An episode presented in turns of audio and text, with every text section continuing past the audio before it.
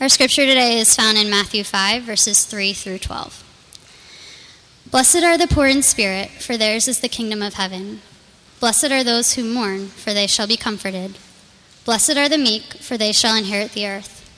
Blessed are those who hunger and thirst for righteousness, for they shall be satisfied. Blessed are the merciful, for they shall receive mercy. Blessed are the pure in heart, for they shall see God. Blessed are the peacemakers, for they shall be called sons of God. Blessed are those who are persecuted for righteousness' sake, for theirs is the kingdom of heaven. Blessed are you when others revile you and persecute you, and utter all kinds of evil against you falsely on my account. Rejoice and be glad, for your reward is great in heaven, for so they persecuted the prophets who were before you. This is the word of the Lord. Thanks be to God.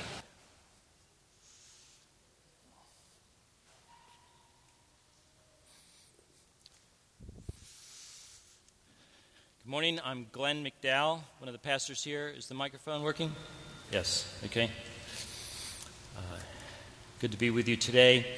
Uh, I want to welcome uh, Pastor Will Spokes. He's one of the pastors at our sister church, 10th Presbyterian Church uh, in Center City. Uh, so, welcome to Will and his family. Uh, many of you may not know that 10th Church was very supportive of us when we started uh, Liberty uh, 12 years ago, uh, financially and public prayer and sending people to help us in starting Liberty. Before I begin uh, the sermon today, I'm going to give you a little exercise in pairs of two. I want you to pair up with the person next to you, even if you've never seen him or, him or her before. And each of you describe to the other what motivates you to show compassion. We're going to be talking about mercy, compassion. Uh, what motivates you to show compassion? Is it that you love the other person, or they deserve your help, or their situation is desperate or pitiful, or whatever it is that motivates you? Uh, just in pairs of two, uh, we'll do this quickly. If you don't know the person, introduce yourself first. Let's go.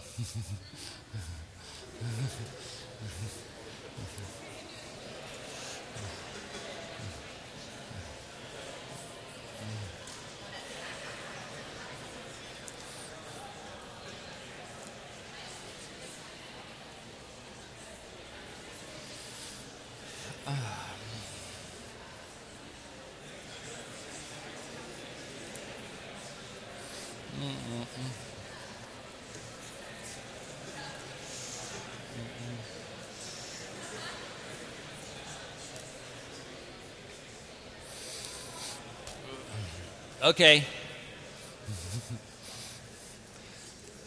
uh, you can pick up your conversation uh, after the service is over. Blessed are the merciful, for they shall receive mercy.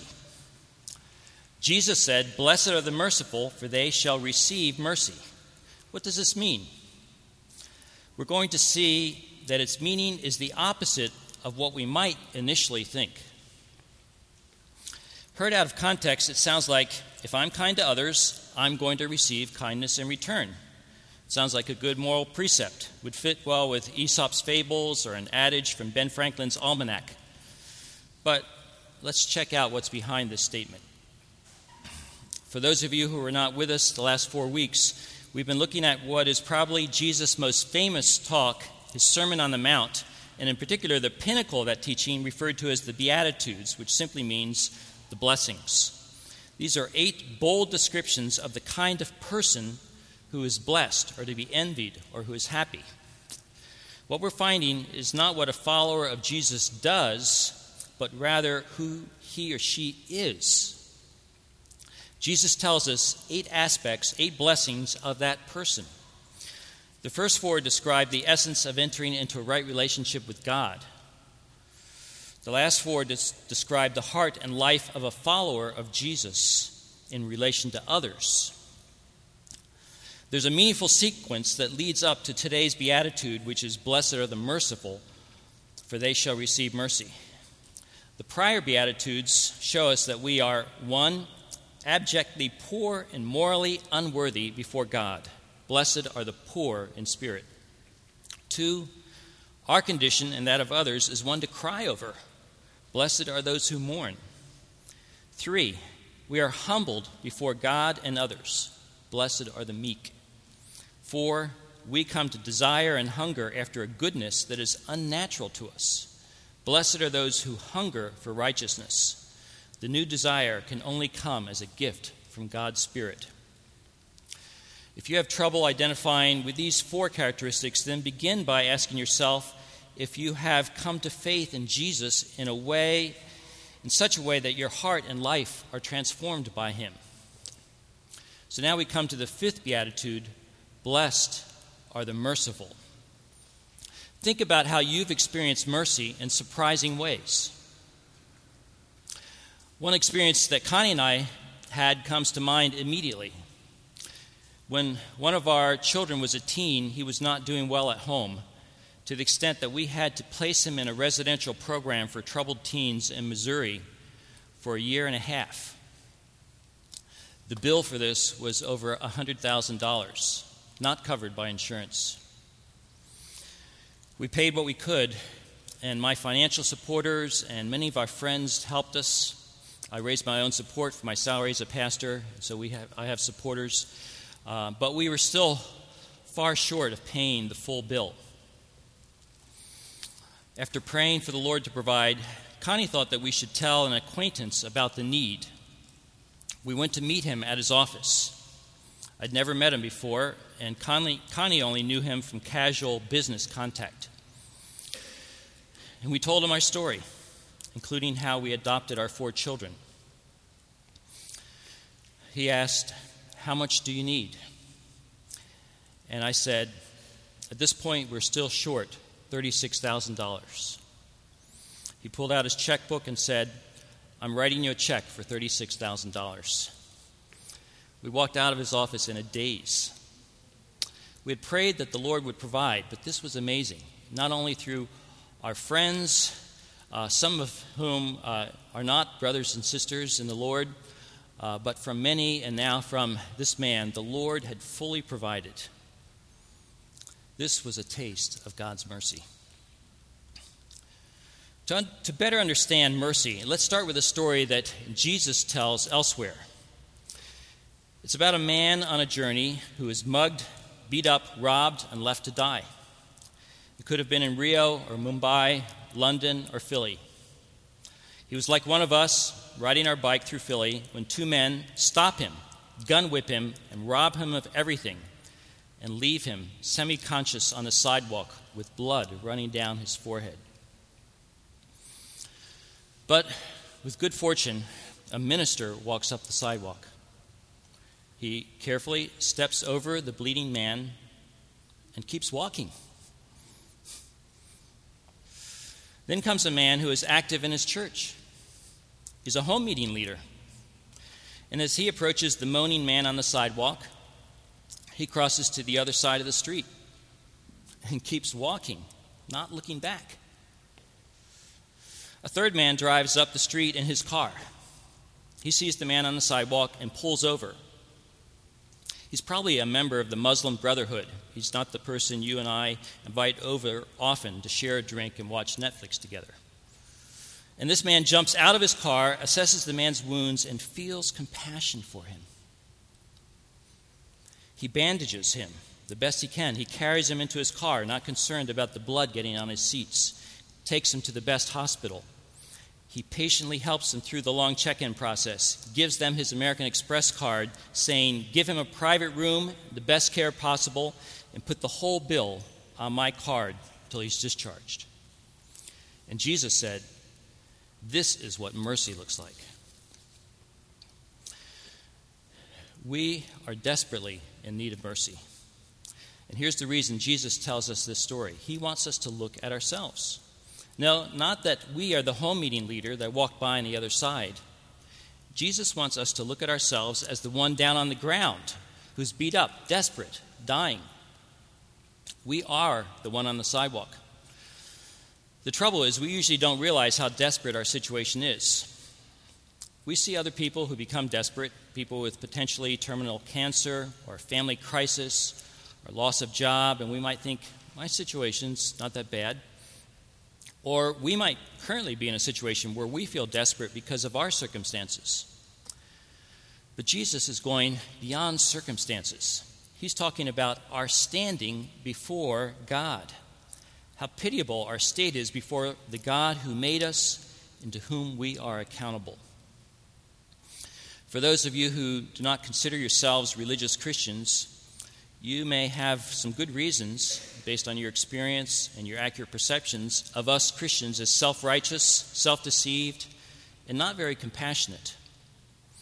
And speaking to us Christians, becoming merciful begins with self awareness of our tendency toward independence from the Father and having dysfunctional, unmerciful hearts as a result.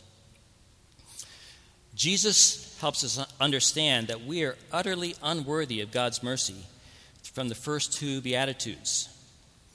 When he says, Blessed are the poor in spirit, he's saying that we are abjectly poor, morally and unworthy before God. When he says, Blessed, blessed are those who mourn, he says, We're in a condition to cry over. God created us to be in total dependence on him. But my energy mostly goes into making life work on my terms, my strength, my intelligence. I want to do it my way. what's wrong with that? When I do it my way, I am missing out on the very design and life for which God created me. It means that I become my own God. Even when I give my life in service to others, it's still about me, my reputation, my impact, my epitaph. Doing it my way has the consequences that I do not have the ability to overcome the deep rooted hurts, brokenness, addictions, and bitterness that often drive me. And, and they also keep me from loving even my closest family and friends.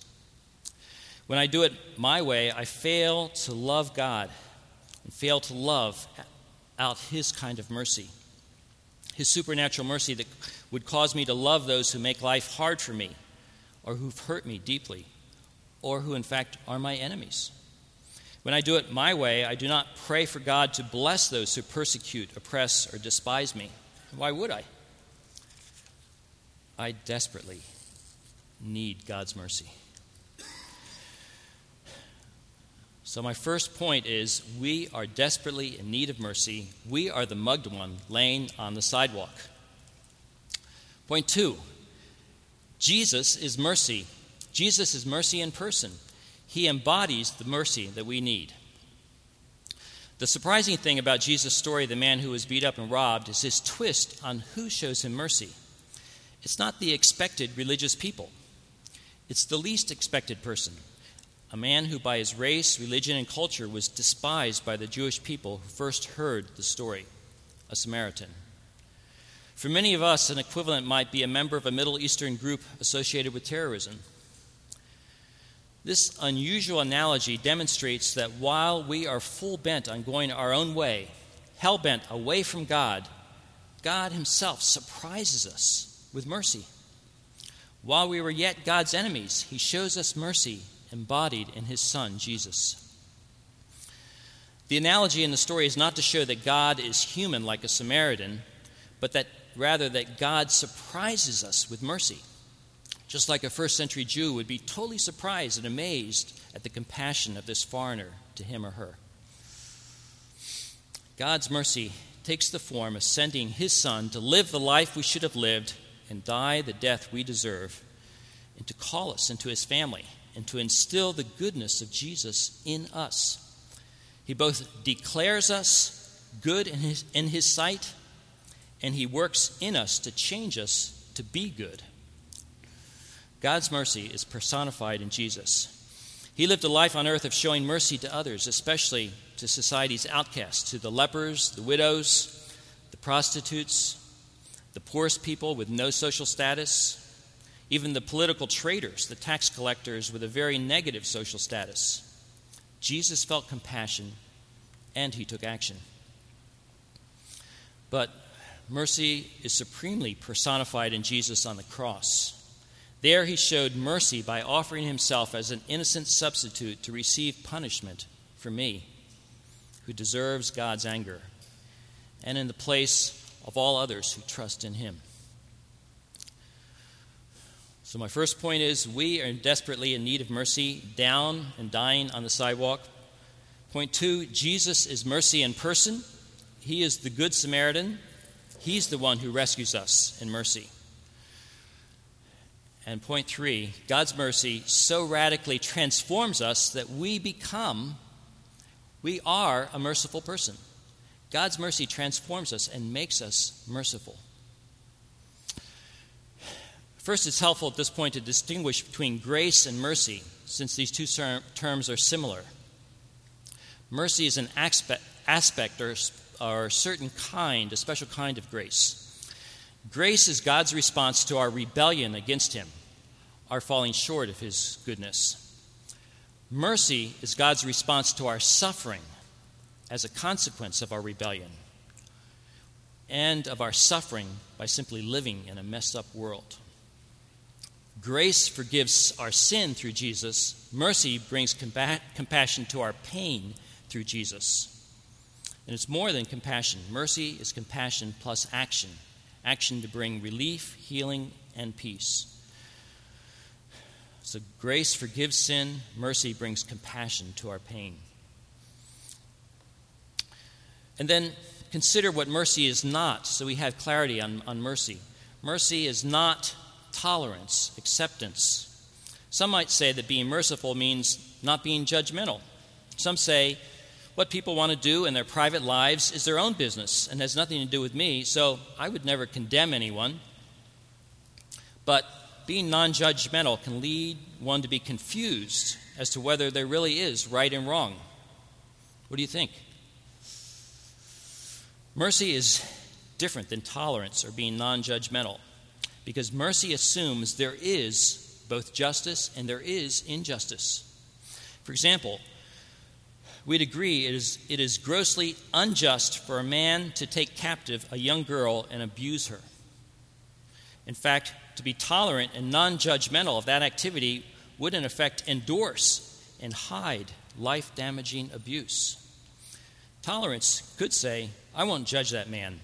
But mercy would rescue the girl at all costs and would humanely but decisively bar that man from ever again abusing others. Mercy not only rescues the one who is suffering, but also restrains evil. And if possible, also restores perpetrators to wholeness and to making restitution. So then, mercy has compassion for suffering together with working for justice. mercy also gives me compassion for someone who is in my debt because she's offended me. You've put me down. You owe me. Mercy changes my heart to not want to get even. Additionally, sometimes God's mercy brings me through a winding trail of suffering that I might see the consequences of my own decisions and, or attitudes, or simply to share in Jesus' sufferings. In both cases, that I might change and become more dependent on Jesus. So, how then does God's mercy transform us? How does God's mercy make us be merciful? When we receive His mercy, it overwhelms us, it changes us, it changes us so that we become a different person. We feel compassion for people who hurt us, people who frustrate us, and who hold us in contempt, even our enemies, just as Jesus felt compassion for those who crucified him. I'm sure that the man in the story who was mugged and left for dead was never the same after he experienced the mercy of the stranger who rescued him. Mercy just started pouring out of him, even before he recovered from his wounds. He was a changed man still when he was still in that hospital bed because of the mercy he had experienced. God's mercy so radically transforms us that we become unnaturally compassionate. You know, some people are more compassionate by nature or personality than others. But Jesus is talking about a supernatural fruit of the Spirit that goes beyond our natural inclination or disposition or personality. This, His mercy moves us to have compassion for someone we would naturally have good reason to despise. like a person who married into your family who's an expert at making you miserable. God's mercy to us is so powerful that it necessarily changes our hearts to be merciful to the undeserving. And this is proof that it's God's Spirit working in us. So here's a warning when we feel contempt toward people different than us, we should question whether we understand and are receiving God's mercy. Now, here's a problem that I haven't thought enough about self contempt. And so let's think about self contempt. Self contempt may actually block our faith, block receiving and passing on the gift of God's mercy. If we feel hatred or contempt for ourselves, or we just don't like who we are, we should question whether we understand and receive God's mercy. God calls us to begin by showing mercy to ourselves, to love ourselves. We don't hear that spoken about a lot in the church, but in all three Gospels, Jesus, uh, of Matthew, Mark, and Luke, Jesus affirms the law of Moses love your neighbor as yourself. In fact, the Romans letter, we read the whole law is fulfilled in one word you shall love your neighbor as you love yourself. And so, since this is so basic to our faith, we better understand what it means to love ourselves so we know how to love our neighbor. Do you know what it means to love yourself? In simple term, terms, to love ourselves is to believe and act on the fact that in Jesus we are fully forgiven for every offense we've ever committed or even thought against God, against ourselves, and against every other person. In addition, God is already pleased with us and loves us immeasurably, just as we are right now. No, I don't need to do penance or do anything to deserve God's love or deserve my own love. Jesus has already earned it for me. And since God now loves me so completely, and I am so lovable, I can freely, honestly, sincerely love myself just as I am. Now, that is different and not to be confused with being selfish. Selfishness is seeking my way at all costs, but loving myself is seeking God's way at Jesus' costs. Selfishness is seeking my way at all costs. Loving myself is seeking God's way at Jesus' costs.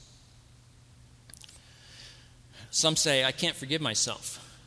But to not forgive yourself, to not love yourself, is to proudly hold yourself morally superior to God, who does forgive you in Jesus as you trust in Him. Yes, it's okay to love yourself. And that frees you to love others because you are confident in God's love, and you can pass that love and mercy on to others by the Holy Spirit. So if you are feeling self contempt creeping up inside, and that is blocking you from showing mercy to others, stop, admit it, turn your mind around, grab hold afresh of God's love for you. Now, let me address an easy misunderstanding of this text.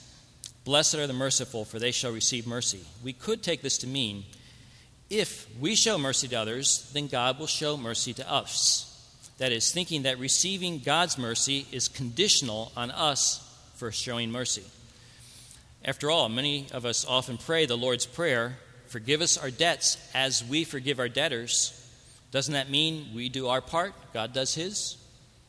Sounds like? The trouble with this interpretation is that it flies in the face of everything else Jesus teaches. In fact, it is contrary to the whole of God's revelation in all of Scripture and even in all of His creation. For God's very nature is to show mercy to the undeserving. Jesus died and rose for us while we were undeserving. We show mercy because He first shows mercy. We love because He first loved us. Okay, so what is the connection between being merciful and receiving mercy? Or, in the words of the Lord's Prayer, what is the connection between forgive us our debts as we forgive our debtors? It's this When I realize my offenses against God and confess them, and I repent in sorrow, that is, I turn from doing them, and I realize that it is only by God's grace and mercy that I am forgiven, that I do not deserve forgiveness Yet now I receive his mercy, then as sure as day follows night, I must show mercy to another who is also undeserving. I, who do not deserve forgiveness from the perfect God, am shown amazing mercy. Now I can't help but show mercy to another, even though they've hurt me and, and even though they deserve no mercy. Woe is me as if after being given $70,000 by our friends and a person in need asks me for $100 if I don't have compassion on them. Mercy supernaturally changes my heart. And now I'm a merciful person. I'm eager to show mercy to my rival. And when we feel contempt towards others, if we cannot forgive and show mercy to them, then we haven't fully understood God's mercy to us in that moment. So grab hold of God's mercy. By the Spirit of Jesus, receive His forgiveness and love. And then love yourself and love others and in particular, those you cannot love in your own strength. Those who have hurt you, those who dislike you, those that you hold in contempt, those who are very different and maybe a threat. God gives us power by His Spirit to feel and do what is unnatural to us.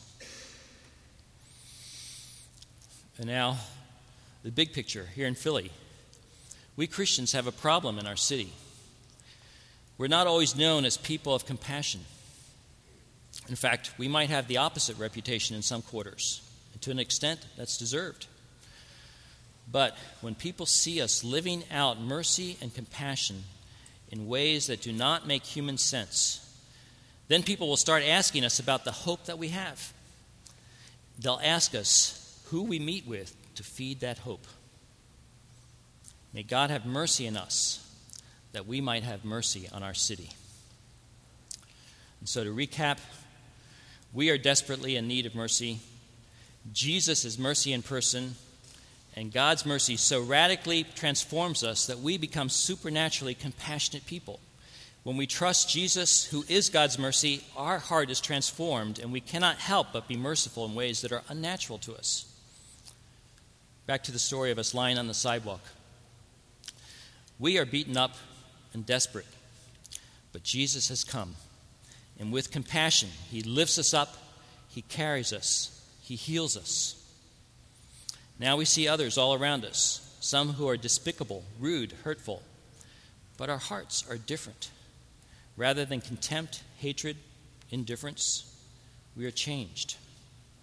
God's Spirit makes us compassionate and then empowers us to action of mercy, pity, and love.